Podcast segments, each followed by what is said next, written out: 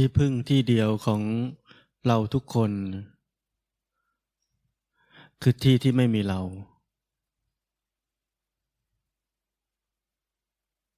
พระพุทธพระธรรมพระสงฆ์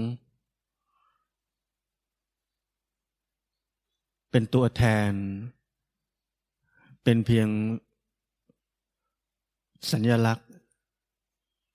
ของความไม่มีเรา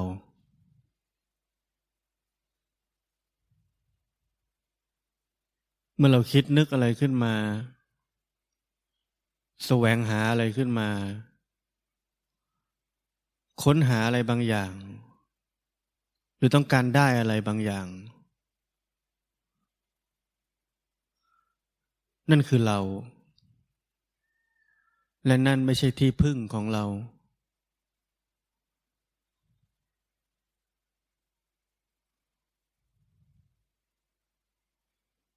เหล่านั้นเป็นเพียงมายาภาพที่ลวงหลอก ให้เราดิ้นรนค้นคว้าแสวงหา อย่างไม่จบไม่สิ้นในชีวิตของเรานี้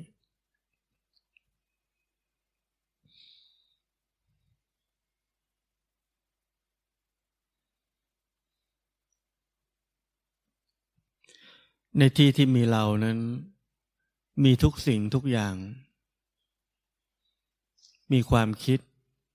มีความเชื่อ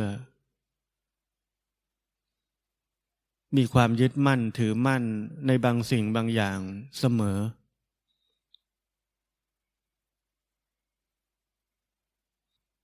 ในที่ที่มีเรานั้น ไม่เคยมีอิสระภาพ ความอิสระที่เรารู้สึกในที่ที่มีเรานั้น เป็นความอิสระจอมปลอม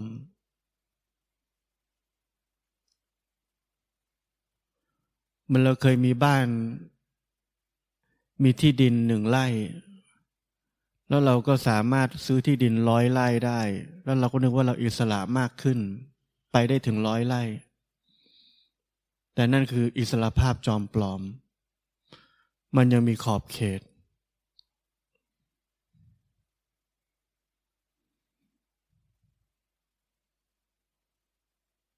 คนเราต้องการอิสระภาพทางการเงิน แต่ไม่เคยมีอิสรภาพจากตัวเอง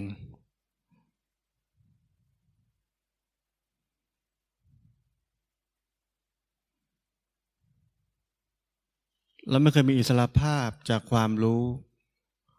ไม่เคยมีอิสรภาพจากปัญญา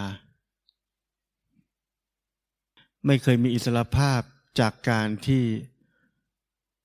ไม่ได้อะไรมาเลย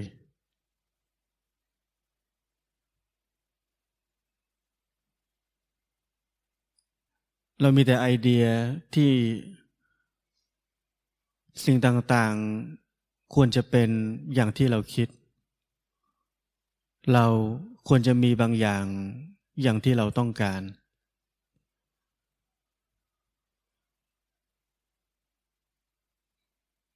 เราไม่เคยหายไป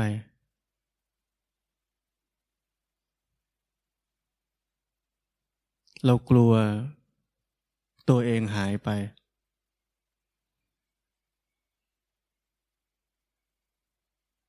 พอเมื่อตัวเองหายไป มันรู้สึกว่าวันนี้ไม่ได้อะไรเลย มันรับไม่ได้ วันนี้ไม่ได้ปฏิบัติเลยทำไมรู้สึกแบบนั้น เพราะไม่ได้อะไร ไม่ได้รับอะไรเลย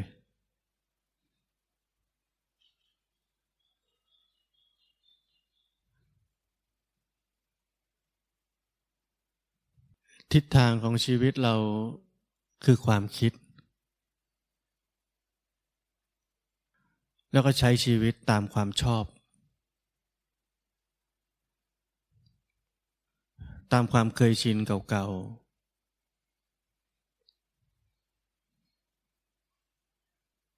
เราทำแบบนั้นเหมือนเราเป็นเด็ก ใช้ชีวิตเหมือนเด็ก เหมือนเด็กมันโตขึ้นมา มันไม่อยากกินข้าว มันอยากกินขนม อยากกินลูกอม มันไม่รู้จักแยกแยะอะไรมีประโยชน์ อะไรไม่มีประโยชน์ มันแยกไม่เป็น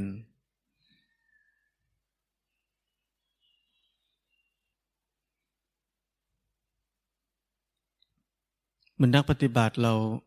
เราแยกไม่ออก เราแยกไม่ออกว่าอะไรคือการปฏิบัติกันแน่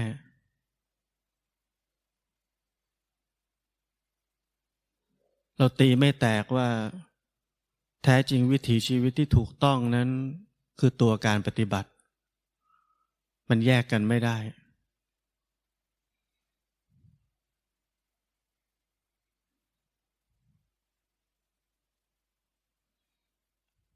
ยุคนี้เป็นยุคที่ นักปฏิบัติวิ่งหาครูบาอาจารย์ วิ่งหาวิธีปฏิบัติ ส่วนวิถีชีวิต ก็ใช้ชีวิตแบบเดิมคืออยู่ในทิศทางของความคิด และใช้ชีวิตตามความชอบ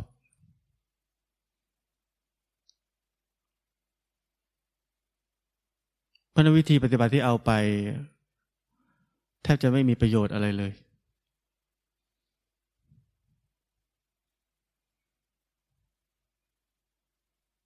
นี่เป็นเรื่องที่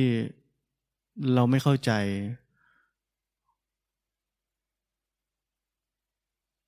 ว่าการปฏิบัตินั้นไม่สามารถแยกออกจากวิถีชีวิตได้ มันคือสิ่งเดียวกัน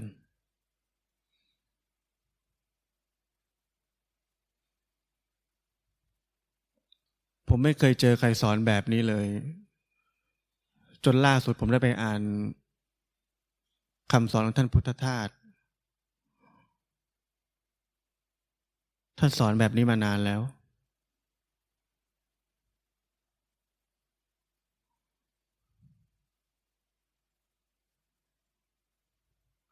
ที่ผมบอกว่าเดี๋ยวนี้การปฏิบัติธรรมนั้น เหมือนเข้าโรงเรียนกวดวิชาที่สยาม เอาเร็ว เอารัด เอาสั้น เอามาทำเหมือนซื้ออาหารแล้วเข้าไมโครเวฟกินอย่างนั้นนะเราไม่เข้าใจว่ามันคือการบ่มเพาะทั้งชีวิตนี้ มันคือกระบวนการ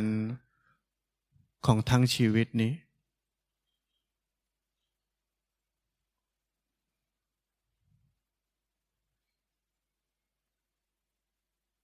ค รูบาอาจารย์สมัยก่อนท่านถึงย้ำว่า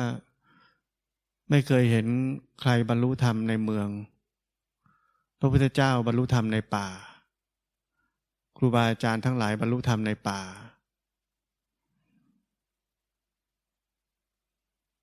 ท่านสื่อถึงอะไร ท่านสื่อถึงวิถีชีวิตที่ถูกต้อง ไม่ใช่หมายเขาต้องไปอยู่ป่าจริง ๆ ทั้งหมดเป็นเรื่องของธรรมชาติ เป็นเรื่องการเข้าใกล้ธรรมชาติ เข้าใกล้จุดกำเนิดดั้งเดิมของชีวิต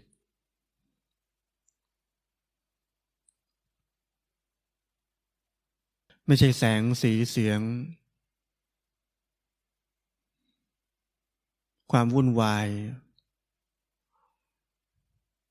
ความอึกทึกคลึกโครม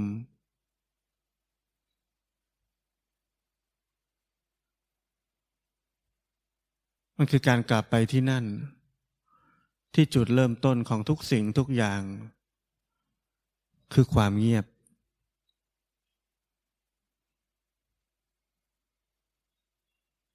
จุดที่ไม่มีจุดเริ่มต้น ไม่มีจุดสิ้นสุด และไม่เคยเปลี่ยนแปลง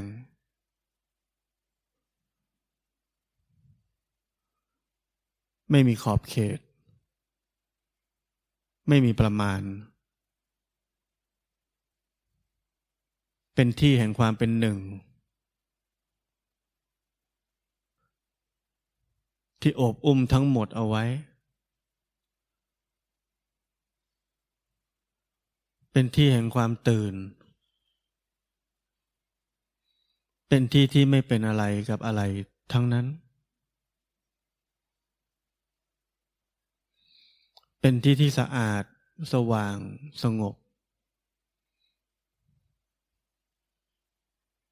เป็นที่ที่ไม่ได้ใช้การปฏิบัติในการเข้าถึง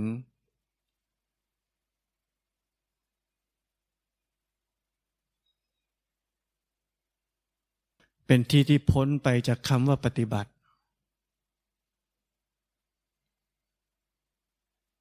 พ้นไปจากการทำอะไรอะไรอยู่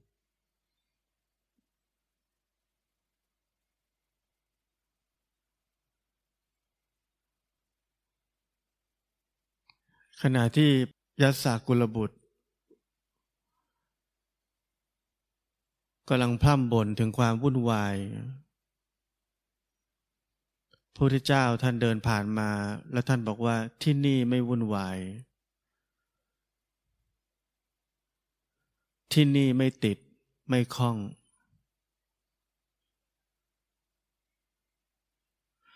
ท่านสอนแค่นี้เอง มีการปฏิบัติไหม มีเส้นทางไปสู่การถึงที่นี่ไหม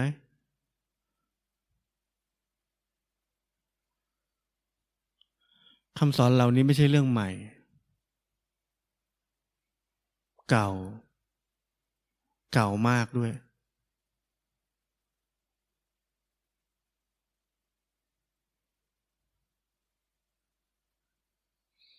แต่พอเราฟังแล้วเป็นไง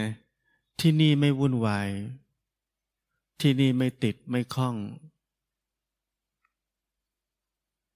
ทำไงอะ แล้วต้องทำยังไง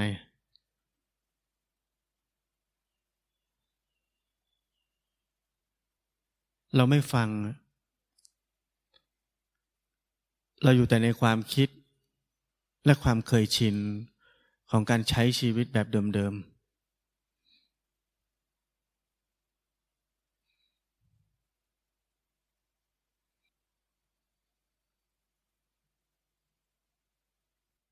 เคยสังเกตไหมว่าชีวิตเราแต่ละคน สนใจแต่เรื่องที่ติดที่คล้อง เราไม่เคยสนใจอิสรภาพ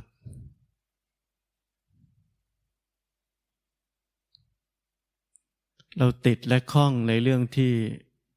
ทุกข์ เราติดและคล้องในความสุข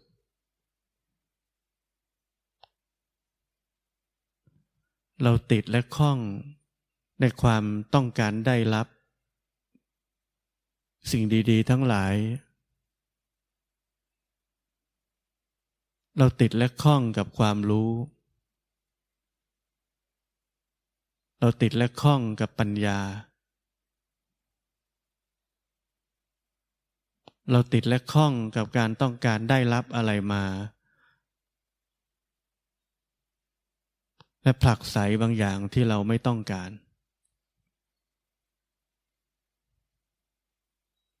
ไปสังเกตดู ชีวิตเราชอบแบบนั้น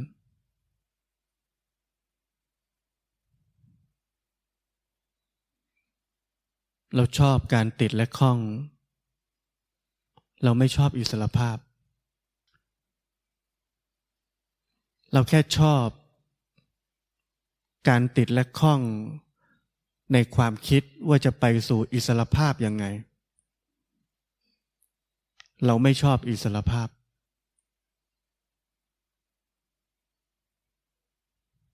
เราชอบการกระทำบางอย่าง ที่ไปสู่อิสรภาพ เราไม่ชอบอิสรภาพ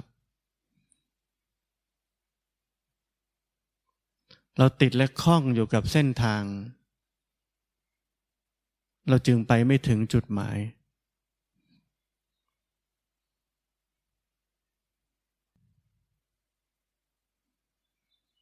เพราะนักปฏิบัติธรรมเราน่าสงสาร เราพยายามทำเรื่องที่ไม่ต้องทำและเราไม่ทำเรื่องที่ต้องทำ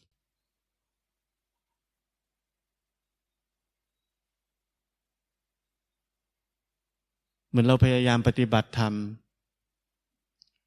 แต่ไม่พยายามมีวิถีชีวิตนี่ตัวอย่างตัวอย่างของการที่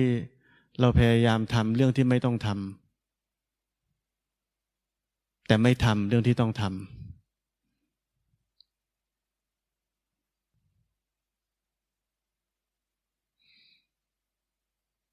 เคยมีบางคนเป็นห่วงว่า ถ้าแบบนี้คงจะไม่เหลือคนในโลกเลยมั้ง ทุกคนถ้าคิดแบบนี้ คนเหล่านั้นไม่เข้าใจว่าไม่มีใครคิดแบบนี้ทุกคนได้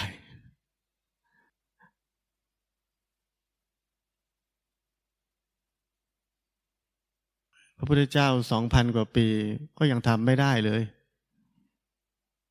อย่าห่วงคำสอนแค่นี้จะทำอะไรโลกนี้ได้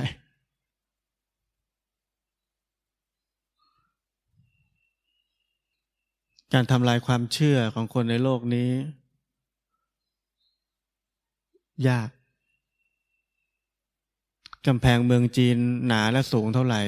ความเชื่อของคนในโลกนี้ ยิ่งกว่านั้นร้อยเท่าพันเท่า ปกป้องคนในโลกไว้อย่างดี ไม่ต้องห่วงว่าคำสอนใด ๆ จะทำลายความเชื่อของคนในโลกได้ง่าย ๆ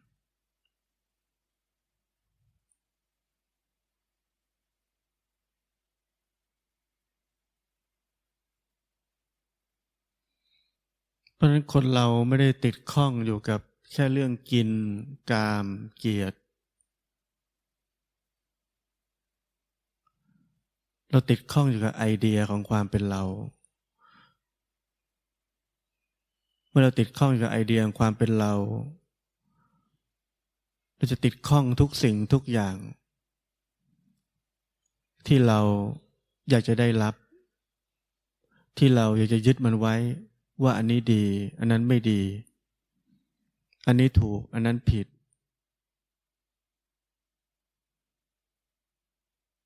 อันนั้นควร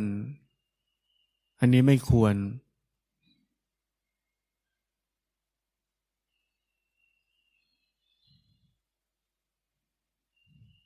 และทั้งหมดคือการติดข้องอยู่ในโลกของความคิด ของความเชื่อ ของกาลาของเราเอง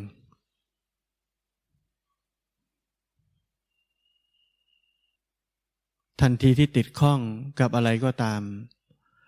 นั่นคือความคับแคบในชีวิต นั่นคือความมืดในชีวิต ชีวิตเราจะมืดทันที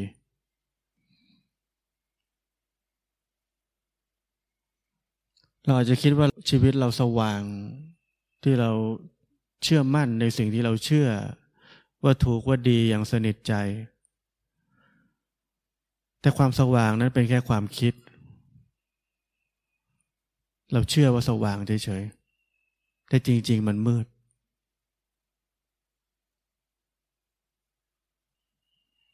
ถ้ามันดีมันถูกจริงๆ แบบที่เราคิด มันก็คือความมืดสีขาวนั่นเอง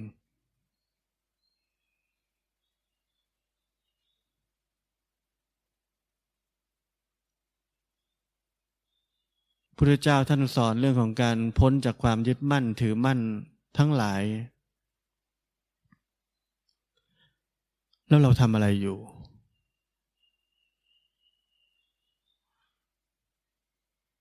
เป็นเรื่องน่าแปลกใจ ว่าเราทำอะไรอยู่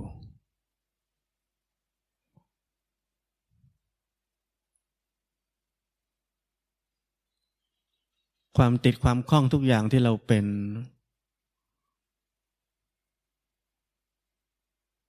นั่นคือการปฏิบัติธรรมจริงเหรอ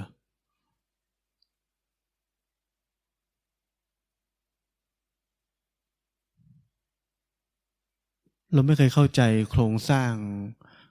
ของความเป็นเราเลย เราไม่เคยเห็นตัวเอง